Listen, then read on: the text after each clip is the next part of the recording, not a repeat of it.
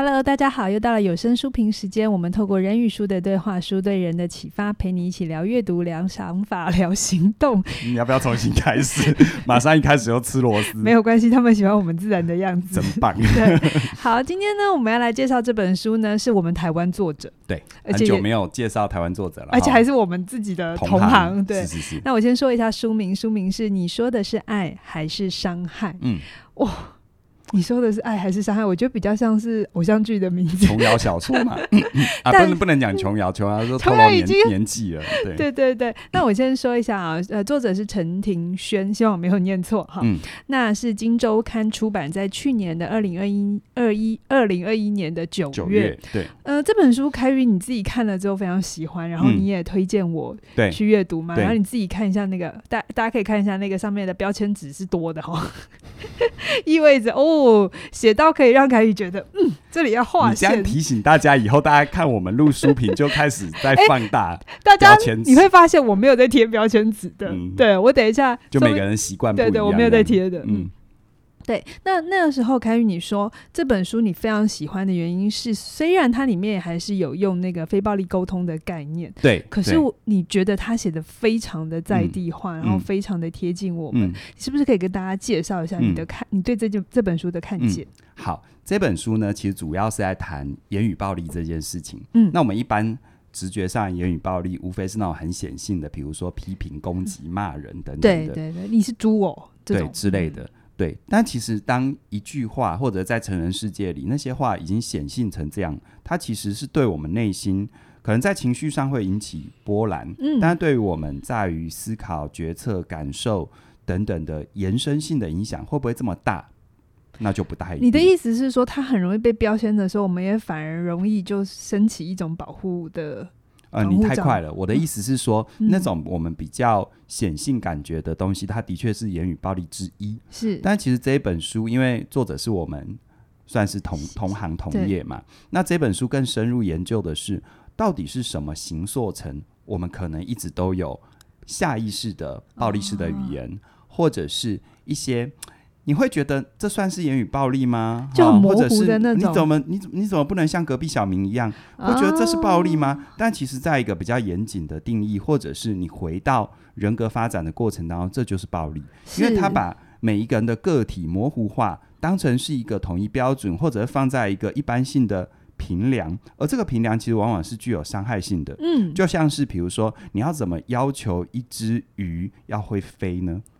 但其实我们的语言当中常常会透露出这种，可能因为我有权利，可能因为我呃不接受眼前的状况，可能是因为我情绪不好，所以我常常会说出这些。我可能不觉得我在伤人，但我其实受让人受伤了。是，而那个人往往可能是我们很亲近的、呃、很亲近的、我们最爱的人。而且有时候我们我们在处理成人人际关系，你会发现有一些人为什么会那么敏感？嗯，尤其是像亲密关系，有时候你会觉得我只是说一件事。为什么对方就跳起来？嗯，这个其实是跟过去就这一个你的对象，他过去生命当中。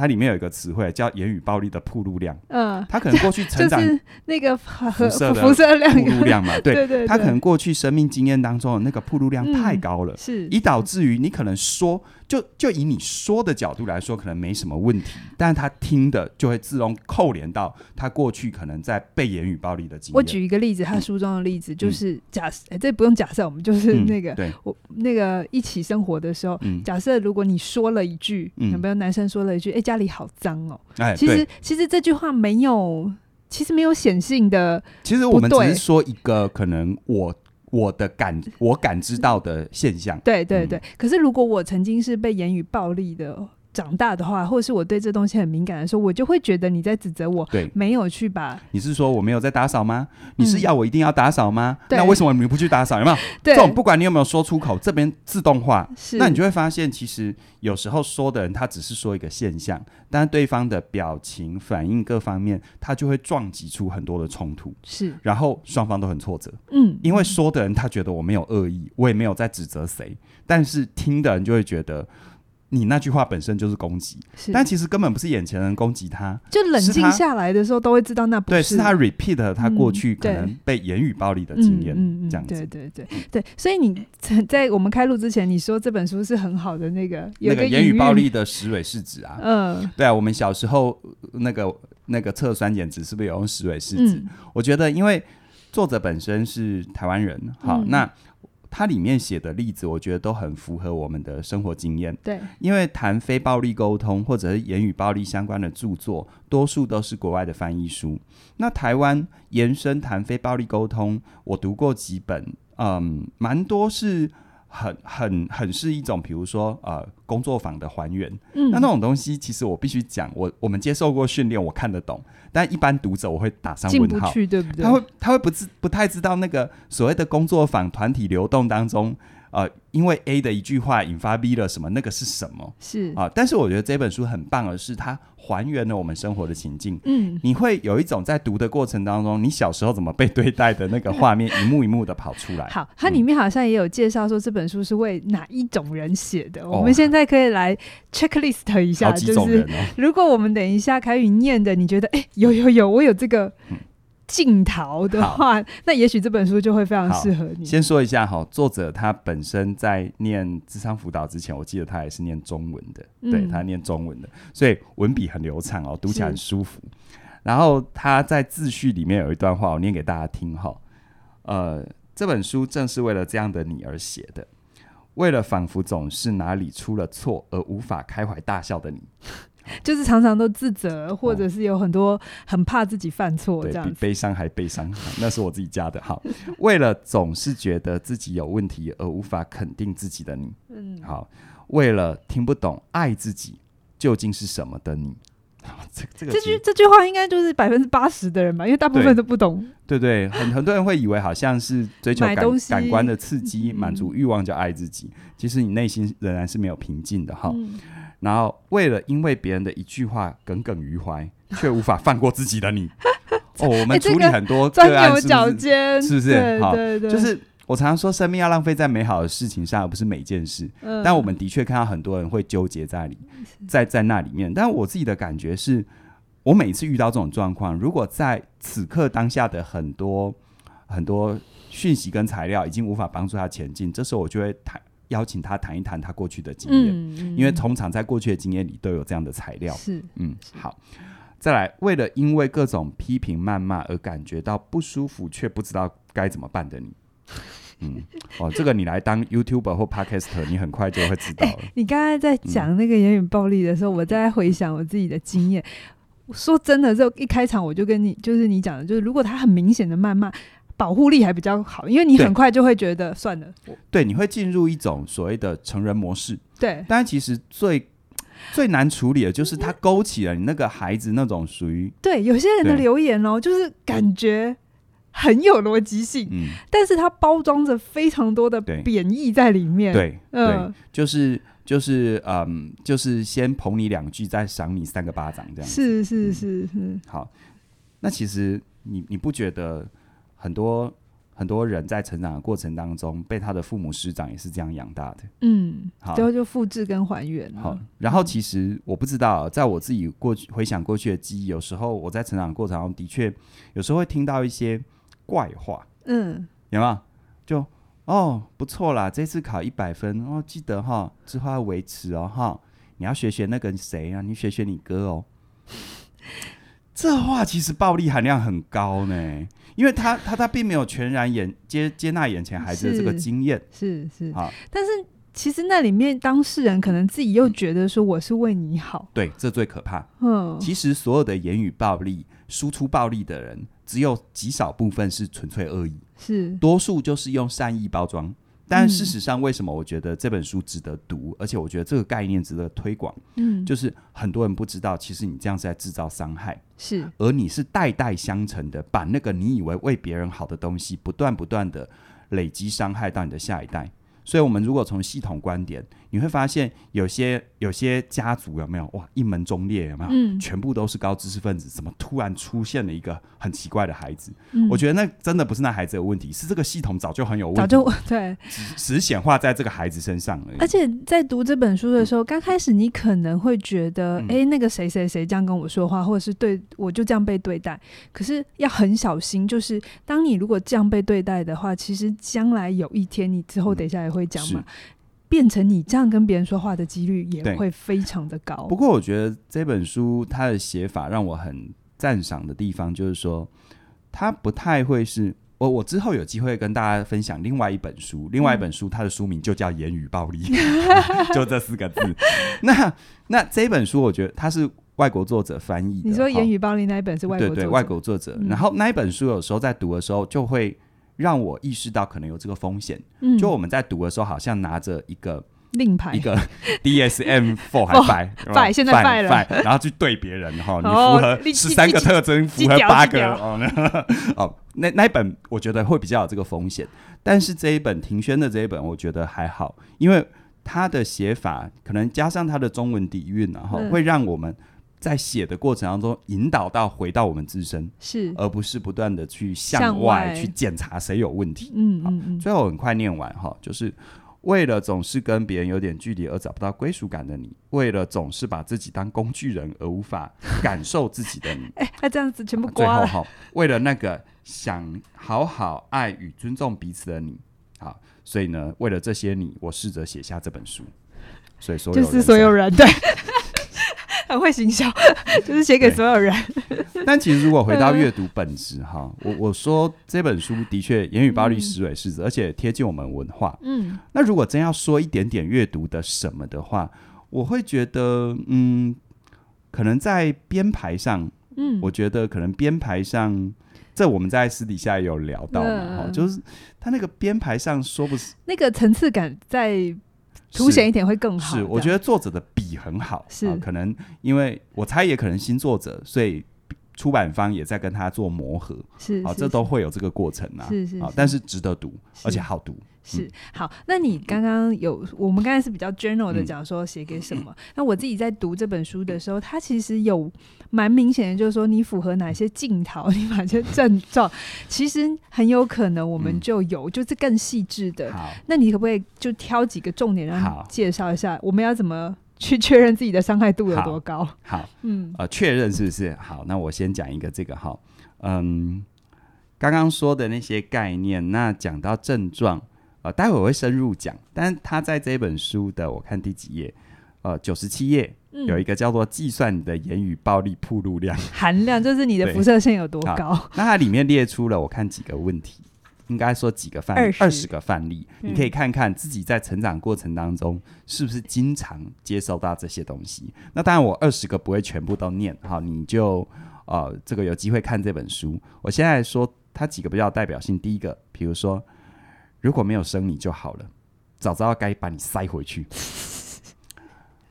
哎、欸，这个很常听到，这个我也被面被骂过。这个其实，这个其实在在成人世界的语言可能是戏戏谑，可能是开玩笑，但对孩子来说，其实你要知道，对一个孩子来说，这是一个很大的拒绝，嗯、这是一个很而且是攸关生存的。嗯，因为对孩子来说，我我觉得我们要换位思考，有些话为什么你觉得这没什么？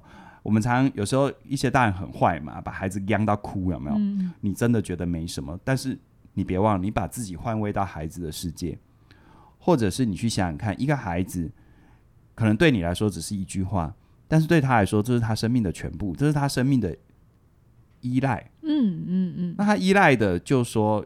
就是那种是一个很底层的，我的生存权利被抹杀。是，所以我觉得这本书，当然我可能这本书它里面谈到一个，我觉得谈言语暴力最核心的东西，我一直看到觉得很棒，就是他一直谈到权力跟控制。嗯嗯，暴力之所以产生，其实往往是来自于权力跟控制。是，嗯，我们可能在行使权力的过程当中去，去去剥夺，去去伤害。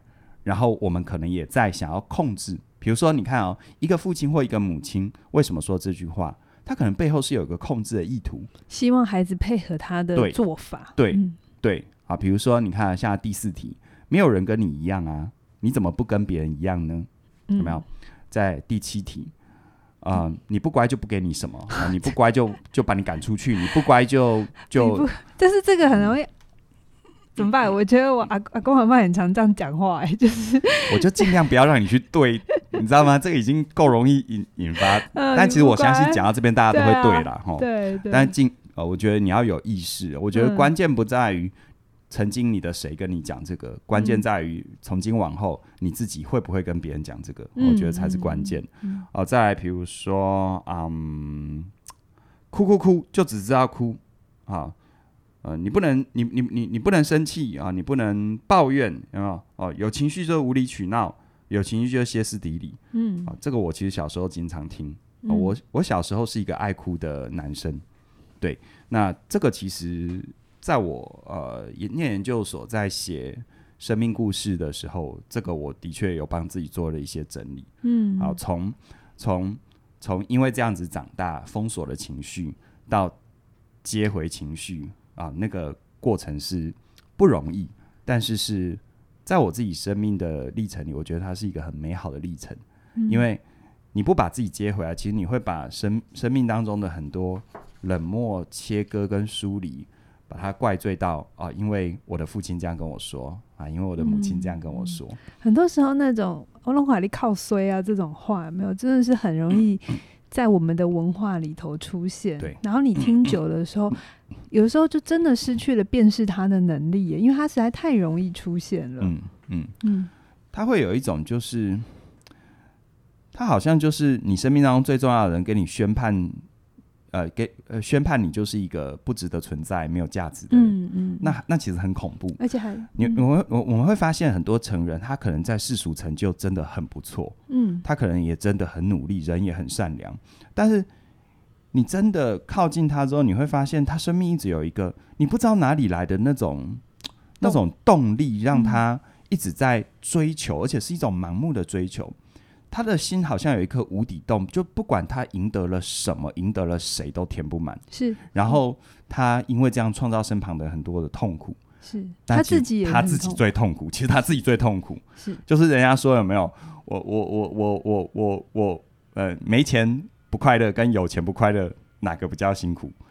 我觉得某种程度上，有钱不快乐更辛苦，因为更不能说什么。对，连抱怨的，对你抱怨都会让别人觉得你在说干话，你是无病呻吟，那有时候是蛮痛苦的。好，好，所以这个部分，我觉得大家大家可以勾一下，然后看一下你的铺路量大概有多高，二十题这样子。嗯，好。那刚刚说到症状嘛，对不对？其实这本书呢，呃，有谈到三大典型症状，呃，分别是与自己失联跟难以掌握自己的。承呃难以掌握自己该承担的情绪，还有责任界限。第三个是缺乏表达自我、坚持自我的能力。那今天我重点跟大家分享第二个哦，第二个症状我觉得蛮有感的。那这第二个症状是什么呢？啊，我翻一下哈、哦。第二个 第二个症状，我跟我的那个 level 不太熟啊。第二个症状是难以掌握自己该承担的情绪跟责任界限。嗯为什么我会挑这个？因为我在陪伴个案跟做教练的过程，我觉得这特别有感。嗯，因为其实有太多人都很容易，嗯，把别人的问题当自己的问题，是啊，或者是，或者是把这世界上的很多状态都当成是自己的责任。嗯哼。但反过来说，回到他自己生命，他该他该关注的，又因为他把力气都消耗光了，他没办法。关注那些真的在他身旁需要他爱也值得他爱的人。嗯，好，那你看到这里面的症状二，我刚刚谈到的这个，就有一些典型的，比如说，你你可以问问自己哈，就是你内心深处你有没有这个信念，就是如果我让别人不舒服，那就是我的错。就是好像当别人的情绪是比较低落的，嗯，其实有的时候更严重一点，不是他让别人不舒服，而是他看到别人有不舒服，他就不舒服了。对啊，有时候这这个在这我就遇到很多个案，在亲密关系里面很辛苦啊。你知道男生有时候比较面瘫，你知道吗？他只要稍微没表情，旁边人就就不对了。嗯、那那他很辛苦，因为因为某种程度上他，他他你知道，男生有时候回家是在回躲回洞穴。就躲回洞穴，还要做百分之百的精力的表情管理，他叫做无法休息。好，那这个部分我觉得，你看哦，它里面有一些典型的话哦，比如说要叫姐姐，不可以叫阿姨，不然别人会难过。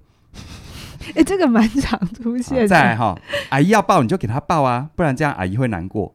就是这里面好像就是有一个东西叫做，如果你不这么做，那背后都是你没有做好。对，你看哦，嗯、我们一方面说现在是多元价值，但是事实上呢，在这些话里面所隐为所隐含的假设就是，那哎、欸，请问你要抱我，那是你的需求，我不想给你报，那是我的选择。嗯，对吧？是，对啊。但是怎么？我们有时候不管教导孩子，或我们小时候成长过程，是不是都常常听到这种话？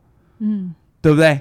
就是没有没有没有真的回到这件这件事情的本身是如何，嗯，然后就会造成这样的一个成长过程中，就很容易造成是我们会怀疑自己的想法，怀疑自己的感觉，然后再来就是我们也遇过很多成人，等他长大之后，他面对很多职场跟成人世界的关系，他没有办法表达。好好的表达他自己真正的需要，嗯，因为他会生怕他说出他内在的真相，别人会受伤。嗯，可是我常说嘛，别人会不会受伤，也不是你可以，也不是你能控制的。对，啊，那是别人受伤的话，是他的课题呀。对啊，对啊，这有时候就是我在这边我自己写的注记，就是为什么我们常常会把如果我们让别人不舒服，就是我的错，这件这个这个信念很困扰，就是。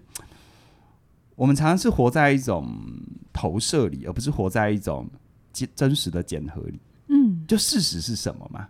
啊，比如在成人世界里，嗯、呃，假设呃，我们当老板的，如果遇到员工表现不好，那要做之前。嗯，我说实在一点，有谁能做到？你跟你的员工说他不能继续待下去？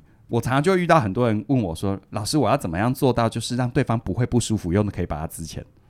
型男飞行日志，我说办不到，我说办不到，办不到了，不可能，因为这件事本质上，那个被通知的人就已经一定是负面情绪。这这个事情本身就不可能是快乐的。但是你你身为你的职业角色，你要去做这件事，那这时候我说来，你只能回归到事实，回归到真实。嗯，在在没有做过分的情绪渲染的状况底下，好好的跟对方说，因为。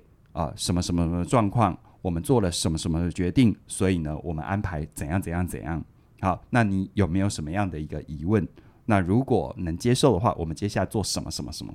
你只能这样子，你只能在最大程度上，有没有？你比如说在那个关口，你再去说他，你就是因为上次那份报告做的不好，所以我们决定 fire 掉你，这话就不用说了。嗯，对啊。但是有有很多人就是没有这这点没有想通。啊，嗯、我如何点出部署的错误，他又不会不舒服？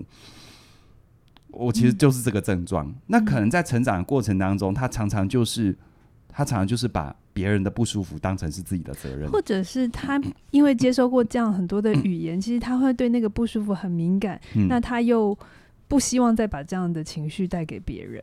嗯嗯，啊、所以他就会是交叉污染。我觉得，其实他是他就是。你的那一本书讲的、啊、心理界限的问题，对啊，对啊，他没有画好界限嘛。嗯，好，然后再来呢，像这个状况的第二个就是，如果我犯错会死的很难看，这个常常是在成长过程当中，如果有一个过分权威的父亲或母亲，很容易有这个状况。嗯，就是有一种绝对不能犯错的信念。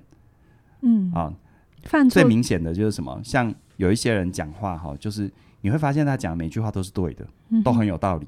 但你根本听不到他的真心，安全牌。嗯，因为他可能讲过真话的时候，其实是被处罚的羞辱，就反正是一个不好的经验。对，就是一个典型的笑话嘛，就是那个那个一个孩子跟跟跟妈妈搭电梯，然后旁边有一个叔叔放屁，然后孩子就很天真的说：“妈，他放屁。” 妈就是说：“小朋友不要乱讲话。”对啊，对啊。哦，那那这个。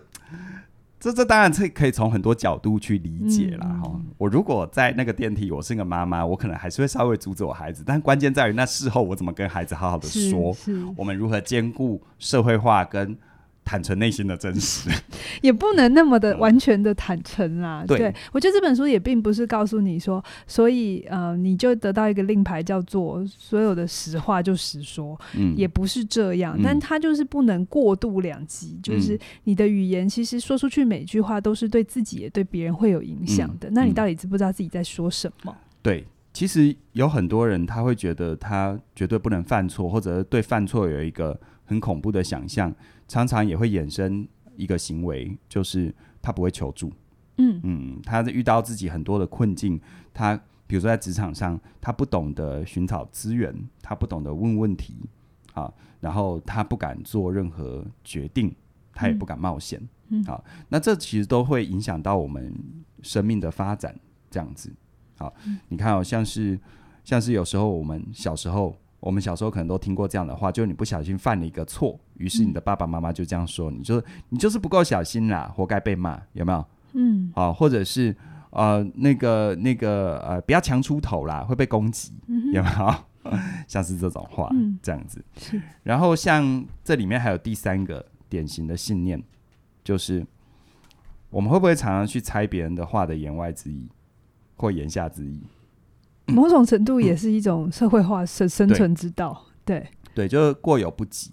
可是你会发现哦，在成长的过程当中，我觉得啦，一个人健康的成长过程，就是在最大程度上，我们的养育者跟我们的互动，能够帮我们还原真实，然后有这个基础之后，再慢慢的社会化。嗯，可是多数人呢，都跳过了还原还原真实，我们直接要去猜大人话背后的意思。嗯，其实我必须讲。我们现在的时代发展，可能多数的父母亲比较有这个概念。那在我自己父母亲那一代，他们讲的话有时候都会很隐晦。嗯，比如说你买一个东西，他就说你这波猜忌，而且你还是买礼物送他。嗯嗯，那这个波猜忌的意思就很多层哦。第一个有可能是他他真的说你浪费钱。嗯。第二个他可能是不好意思。嗯。啊，因为他收了一个不错的礼物，是是。但第三个呢，有可能是什么？他希望你存，就是存钱，存钱，嗯、甚至于还有更有甚者，就是说什么？他希望你把那一笔钱去帮助你其他的兄弟姐妹。哇，这是有 N 种意思、欸。还是他说我宁愿你给我钱？是啊，都有可能嘛。所以作者就在这里说，嗯、就是说，其实有时候哈，那个语言的压缩跟解压缩，这是很容易造成。那个暴力在我们身上烙下痕迹，嗯也就是说，像我自己课程也有教你怎么解读别人话里面的意思，嗯，但这里面有一个前提是很多人都忽略了，就你要先学会把话说清楚，嗯哼，你要先能够如实的还原你的意思，你先能够做到这一步。你的压缩跟解压缩才有意义啊！是，就像刚刚举的那个例子哈，就是家里那么脏嘛。嗯、还有另外的例子，书中也说的很有意思，就这是作者自己亲身发生的。她说，她跟她的老公说，我耳机坏了，想要买一副新的耳机。嗯，然后她老公怎么反应？她老公哈就问她说，这耳机真的坏了吗？好，嗯、这个对话都不要别的麦，这个对话到这里。你你第一时间。对，换成是你。如果你跟你的家人、嗯、不一定是老公啊，反正就跟一个家人说：“哎、我这个耳机坏了，我想要买一个新的。”我想要买一个新的。然后他对方说：“哎、欸，真的坏了吗？”嗯，你第一时间的，这最准的哦，就是你第一时间冒出来的小声音是什么？嗯、其实他在说的是，这真的坏了，是他想知道一下，检查一下，说不定是操作。你要不要先？你要不要先用最最最、呃、最邪恶假设的？最邪恶假设就是你怀疑我，对你怀疑我。嗯啊，或者是你知道很多新仇旧恨就会出来，嗯、而且麻烦就在于那些新仇旧恨可能还不是你眼前这个人造成的。嗯，比如说有有些人从小就很容易玩坏玩具，嗯，所以她老公跟她说：“这耳机真的坏了吗？”嗯，她可能就火冒三三丈，暴跳如雷。就是过去她曾经被对，就是可能玩坏然后被骂，我就自己承认啊，我有这个阴影啊。因为小时候我都承接我的哥哥姐姐的玩具，嗯，那我哥哥姐姐其实都大我很多，嗯，这也就意味着他们已经玩了很久，嗯，而且因为大我很多，也放了好几年，所以我拿到的都是旧玩具，而且玩的快要坏掉玩具，嗯，那顺理成章到我的手上，加上我又不懂，嗯，所以顺理成章到我的手上就很容易坏掉，嗯，所以呢。我小时候哈就会被我的哥哥姐姐跟我爸爸妈妈说我是破坏王，你知道那个对我来说是很很大的创伤哎，就是那所以任何东西只要在我的范围之内坏掉就是我的责任，那甚至会有一种很大的愤怒是，在还没有修炼的过程当中，会有一种很大的愤怒，是会其实会很深刻怀疑这个世界，嗯、你们都陷害我啊！哦，你知道这种信念如果没有去处理的话，嗯，好，你知道人是这样，当你相信一个信念，你的认知还有一切的系统会形成一个自我合理化的逻辑，嗯，就是你在你的逻辑世界怎么讲都对，嗯，你的认知绝对是正确的，嗯，但完了，因为当我带着这个信念，其实我就是对这个世界不信任，我无法信任任何人要对我好，我也无法信任很多事情的发生，它有它的。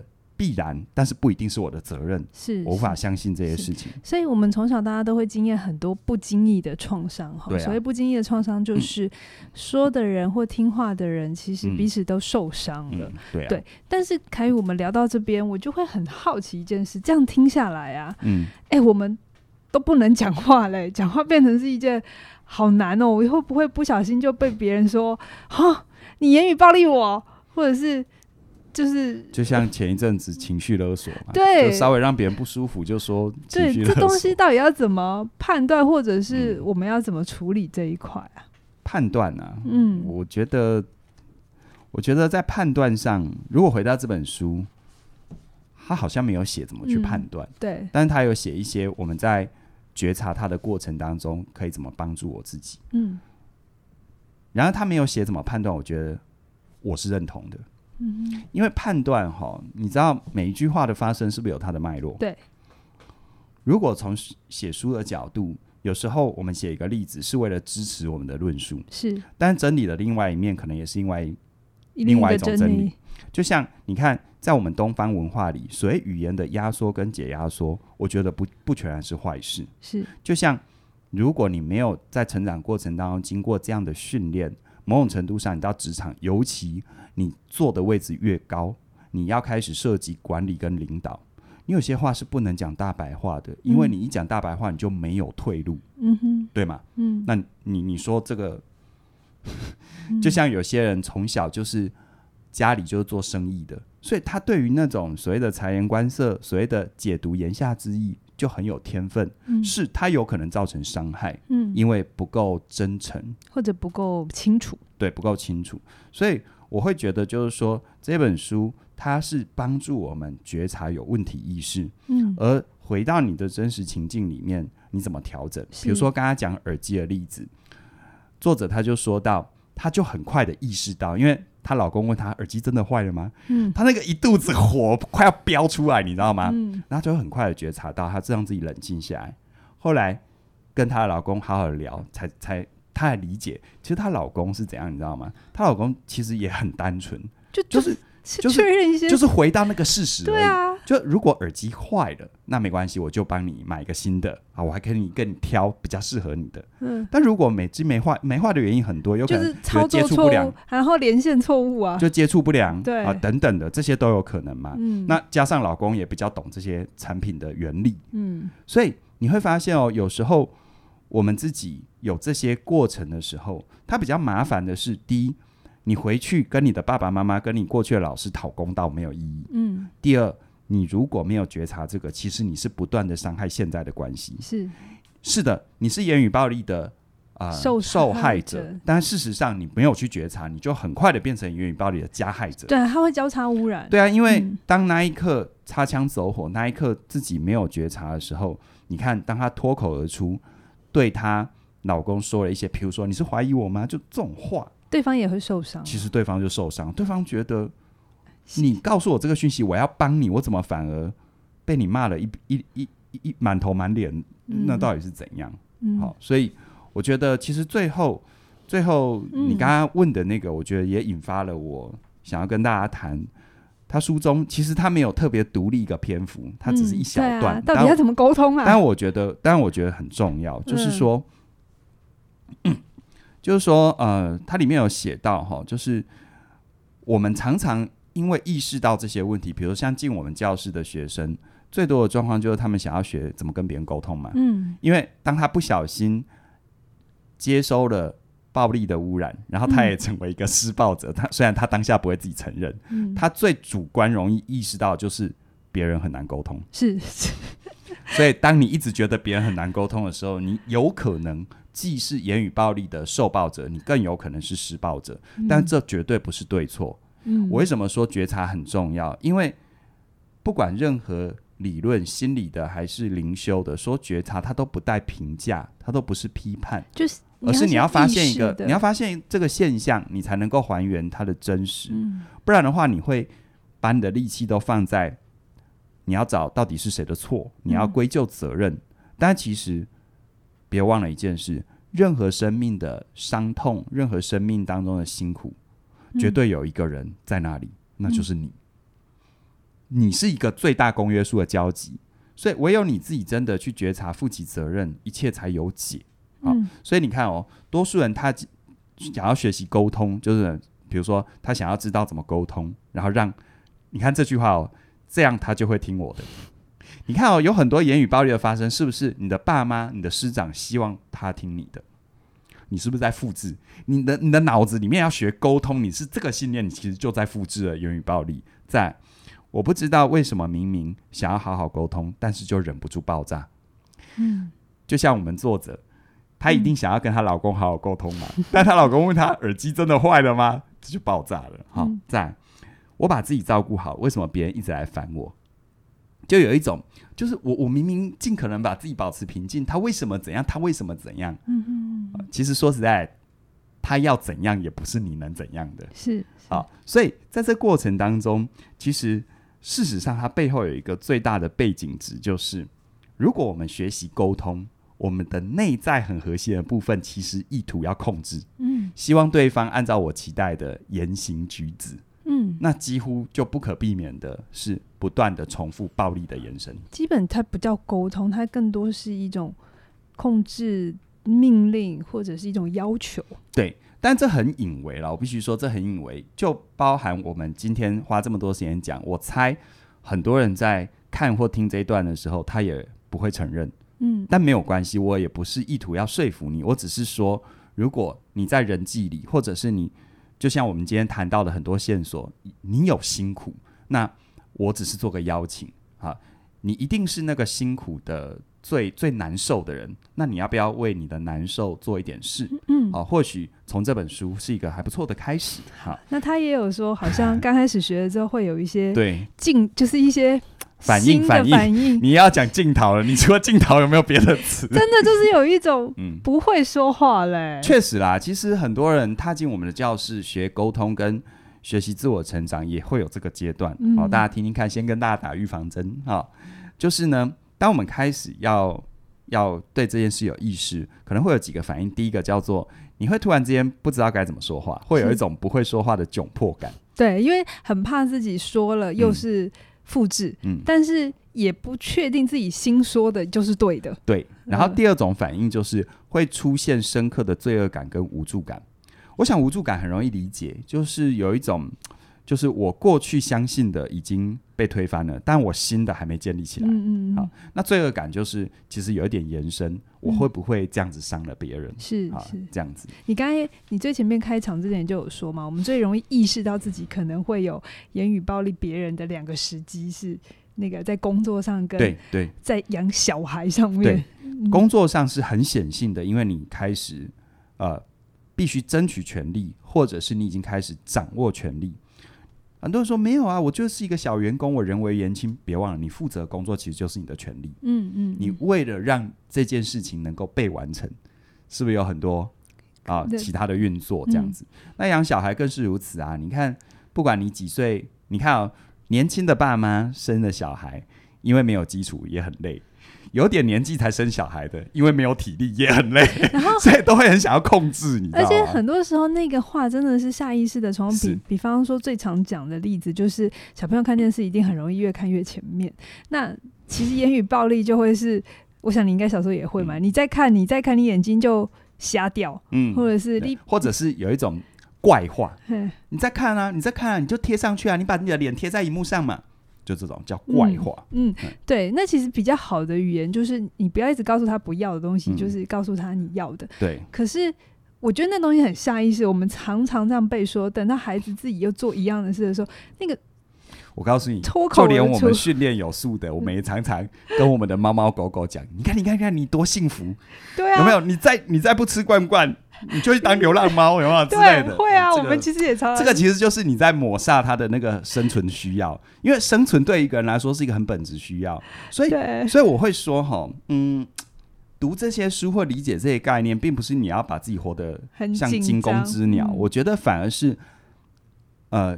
这个其实我打算最后再讲，当然已经提到，我就先讲。我一直在读这本书和我自己做这一系列的书籍的阅读跟跟课程的开发，我一直有一个核心的信念，就是你的意愿会比你的能力更重要。有那样的意愿，有那样的意识，嗯，嗯，会比你自己现在能不能马上完全做到更重要。因为我们回到人跟人生哈，回到人就是我们跟他人相处。多数的状况，其实我们会愿意给彼此，包含自己给自己一些机会。嗯，所以你会发现有一些人，他可能不是最灵巧，但是你会愿意给他机会，是你看到他有前进的意愿。意愿。同样的，你要不断的看见自己有前进的意愿。反而是有些人，他能力很好，你反正怎么讲他都做得到，但是你可以感觉得到，他只是给你一个符合你标准的，但他并没有投入心力。嗯，这时候。我说，在职场上，我可能就是把它当免洗免免洗餐具，嗯嗯，啊，等到我不需要它呢，就拜，就就就那个了。所以其实，但是有时候我们遇到这种辛苦和困境的时候，我们就会一直执着在能力，啊，到底要怎么解决啊？啊，我能不能不要再犯错？你看哦，很怕犯错，或者是让自己完美主义，是我前面讲到那个症状，是就犯错就死了。这这这并不符合真实啊！这不是真实生命的展演嘛。嗯，好，好，那再来第三个就是，呃，身旁可能会没有支持的伙伴。嗯，因为你开始对这件事情有意识、有觉察的时候，在这边我提醒，书里没写啊，但是我自己做的，在做个案教练的时候，经常有的体会，就很多人开始意识到自己生命当中的一些议题，可能来自于他的手足或来自于他爸妈的时候，很多人在。第一时间会有个冲动，想要回去跟自己的爸妈跟手足聊一聊，或者是很想要他们做一些补偿或者回馈，或者是让他们也知道同样的问题。我跟你说，我跟你说，第一时间他们不会承认他们要补偿。嗯，第一时间多数人不会承认自己是要讨公道，但内在很隐微的就是，你看我现在这么认真的面对我生命议题，而这生命议题里面有你，你是不是要稍微安慰我一下？但这个只光这个信念就是控制了。嗯，那说一句残忍一点的话，就是在错的人身上找对的答案啊。嗯，他当年他他会让你今天的辛苦，是不是他当年做的那些？那如果他他有你现在的这个 sense，他当年就不会这样啦。那有什么理由经过这一段时间，他突然之间长出了这个 sense？嗯，所以其实比较重要的是，你要让自己长好，你要让自己的自我长好。长好，有一天有机会有缘分，不刻意，你发现他们也变得很好，就是大家一起迈向圆满。嗯，但如果你长好了，发现他们仍然还在十年、二十年，甚至于三十年、五十年前的他们也没关系。你把自己长好，你把力量收回来，他们的问题还给他们。嗯，这其实就是界限，爱没有消失，嗯，你还是爱你的家人，嗯，但是你知道。爱不意味着你要扛着他们走过漫漫长路，是路是要他们自己走，如同路也是要你自己走你自己的路。好，所以啊、呃，身旁没有支持的伙伴，其实或许你在学习的过程，比如说听我们一天听一点啊，参与我们的线上课程啊，参与我们实体课程，你在这里会有伙伴，但是千万记得不要回去，至少在你自我还没长好之前，你图什么嘛？好，好，最后一个就是。个人的意志不够坚强跟清晰，啊、我我不知道这个标题这么下，但我的理解，我觉得这个其实在讲的就是我我的解释啦，哈，因为我会觉得这话会有一个风险，就是好像哦，你就是意志不够坚定哦，就有一种，或者是说，我觉得那个东西就是在重新学习的过程里会有一种不确定，嗯、对，呃。其实又要把自己站稳，可是又不能让自己的语言伤害到别人，他某种程度就会有一种很奇怪的。所以，所以最后，呃、其实我最后我刚才讲的意愿会比能力重要。我是在诠释这第四点，我的诠释啦。是，是，我觉得，而且你不要觉得哈，那个好像是我们给给刚上路的人的安慰，没有。我一直到今天，包含我认识很多真的很棒的人，他们在很多领域已经走的已经很前面，走得很深，但他们仍然在每一个时刻也都告诉自己，意愿比能力重要。嗯，你只要有那个意愿，其实就像我学钢琴，我有好好的想要学琴的意愿。那个能力是自然一定会提升的，嗯。可如果我那个原始的意愿没有的话，我在练琴的时候，我就是走过场走形式，嗯哼，嗯。我不会用心再去感受每一个触键，我不会用心去感受什么叫做用钢琴把歌唱出来，我不会有这个 sense。就我记得我有一阵子学琴学的有点索然无味，我的老师就问我，你是怎么练琴的？好，我就简单说，但是后来他就告诉我说。练琴并不是同样的动作不断的重复，是你都在弹这首歌，但是真正的练琴是你要在每一次的练习当中去感受每一个音符、每一个旋律、每一个演绎诠释的方法，它有什么不同。嗯，你可能不用看谱了，你可能身体可以自动化了，但这时候你腾出来的心力就是用来去塑造出这个曲子的情感。是，是，所以同样的你在。走这条路的过程，意识到这个过程，我真的觉得意愿会比能力重要。是，能力是一个你随着生命，而且有时候能力的体验会不太一样。嗯，哦，我们以前做节目是不是就会有套路？但我们现在就已经慢慢打破边界，就自然。但是你回头看，它还是仍然，嗯，俨然形成一个更更完整的系统。是，就是书聊到这边，我真的很有感，刚好。嗯刚好这一本这一个这一段节目上的时候，我们的呃线上课有两组课在行销，两门呃两门课，一组一组一组两门课正在做呃那个。这就是、呃、这个优惠优惠优惠活动，一门叫成为你想要改变，嗯、另外一门就是你的自信表达力。嗯、我想自信表达力很好懂啦，嗯、就是你的那个表达上面，你要怎么去设计，让它是可以更传达你的意思，嗯、可是却没有带着伤人的意图。是是是。对，那自信表达力，如果你现在有这种表达上面的一个困惑的话，嗯、那就直接内用外服。其实我的自信表达力，我很强调思考啦，是是，说话都是最后一步，你要想清楚先。对，那你刚刚有讲到。就是其实，呃，意愿的提升是比能力来的更重要，嗯、而且有的时候你多出来的注意力，你要有意识的去调整规划它，不然你又会变得无聊。呃，它会变变重复了。对，嗯、那这也就是我成为你想要改变在讲的。嗯、如果你，嗯，你你的意识是需要去控制的，然后你要去培养。很多时候，为什么我们培养没办法好好的养成一个东西是，是要不就它太简单。你就很容易无聊，要不它就太难，你就很容易挫折。所以怎么去控制好那个刚刚好的训练量，或者那个玩游戏都知道嘛？那个。你的那个难度指标要刚刚好，好，对，要不然你一出来就被大魔王 KO，你就不想玩了。对对对？对，所以有的时候，如果你今天听这一段很有感，我蛮鼓励你的啊、呃，看这本书，然后搭配成为你想要改变这门课，然后去设计你在表达上面，你怎么可以帮助自己一点一点的，可以跟你自己也跟身边的人沟通的更好，嗯，或是去意识到那一些语言对你的影响是什么，先也不用那么快的说、嗯、哦，我现在就要怎样，嗯，嗯，可是光是有觉察，然后甚至每天，我有一个学生，他就是。开始了一些每天的小日记，嗯嗯、他他的第一步就是小日记，嗯、他其实发发现帮助非常的大，嗯、就光是把这件事情辨识出来，其实就很有疗效了。是，是嗯，所以其实，嗯、呃。你说这一组活动，啊、对对，忘记。